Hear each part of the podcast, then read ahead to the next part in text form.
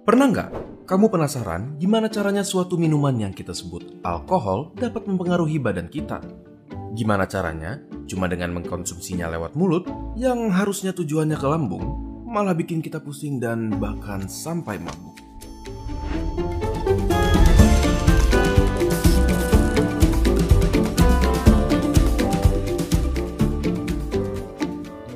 Coba kita mulai dari alkoholnya sendiri. Apa yang kita kenal dengan alkohol yang dikonsumsi manusia sering juga dikenal dengan sebutan etanol merupakan senyawa yang kecil. Hmm, lebih kecil lagi. Sedikit lagi? Oke. Kenapa sekecil itu?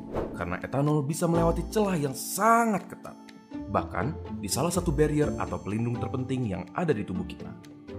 Coba bayangkan, senyawa-senyawa ini membaur ke dalam saluran darah kita secepat 20 menit bahkan di saat perut kita penuh.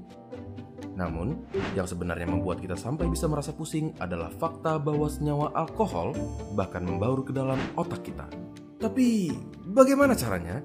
Otak kita dilindungi oleh suatu lapisan bernama blood-brain barrier yang fungsinya adalah meregulasikan komponen di dalam darah yang bersirkulasi ke dalam otak. Tapi, karena ukuran senyawa etanol yang sangat kecil, dia dapat dengan mudah menembus blood-brain barrier melalui darah melewati pertahanan tersebut. Inilah yang dapat membuat kita merasa pusing, mual, dan lain-lainnya. Terlalu banyak alkohol dapat memperburuk efek-efek tersebut dan bisa saja membuat kita tidak sadar sama sekali terhadap lingkungan sekitar sekalipun. Kita bisa menjadi terlalu percaya diri, bisa saja muntah, jatuh tidak sadar, dan bahkan koma atau meninggal. Secara alami, hati kita dilengkapi dengan perlengkapan yang memadai untuk menghancurkan senyawa alkohol ini. Tetapi, itu berarti meminta hati kita untuk bekerja lebih keras, lebih dari yang seharusnya. Terlalu banyak alkohol dapat menyebabkan pembesaran pada hati yang disebut alcoholic liver disease. Pada kasus yang berkepanjangan, memaksa hati kita untuk bekerja terlalu keras dapat membuatnya kewalahan dan mati. Kebetulan kita tidak bisa hidup tanpa hati.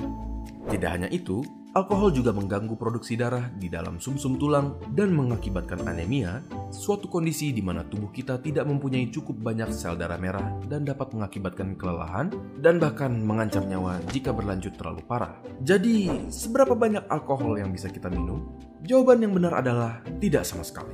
Suatu penelitian menunjukkan bahwa meminum alkohol satu hari saja meningkatkan kemungkinan berkembangnya masalah kesehatan sebanyak 0,5% dibanding mereka yang tidak mengkonsumsinya.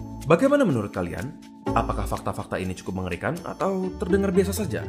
Apakah kalian suka membahas fakta-fakta seperti ini?